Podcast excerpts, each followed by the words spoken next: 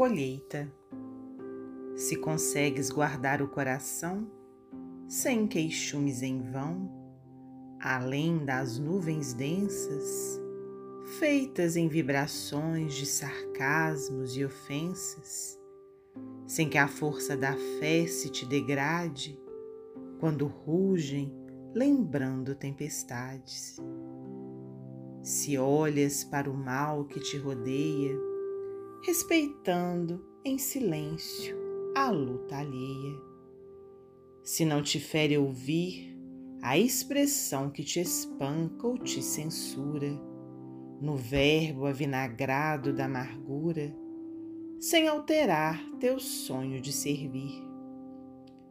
Se logras conservar a luz no pensamento ante os assaltos do tufão violento, que se forma da injúria que atraiçoa, e trabalha sem mágoa e ajuda sem tristeza, plantando reconforto, a bondade e a beleza, sem perder a esperança na alma boa. Se já podes, enfim, converter toda lama em trato de jardim e criar alegria em tua própria dor, para auxílio a quem chora ou socorro de alguém. Então terás chegado à compreensão do bem, para viver em paz na vitória do amor.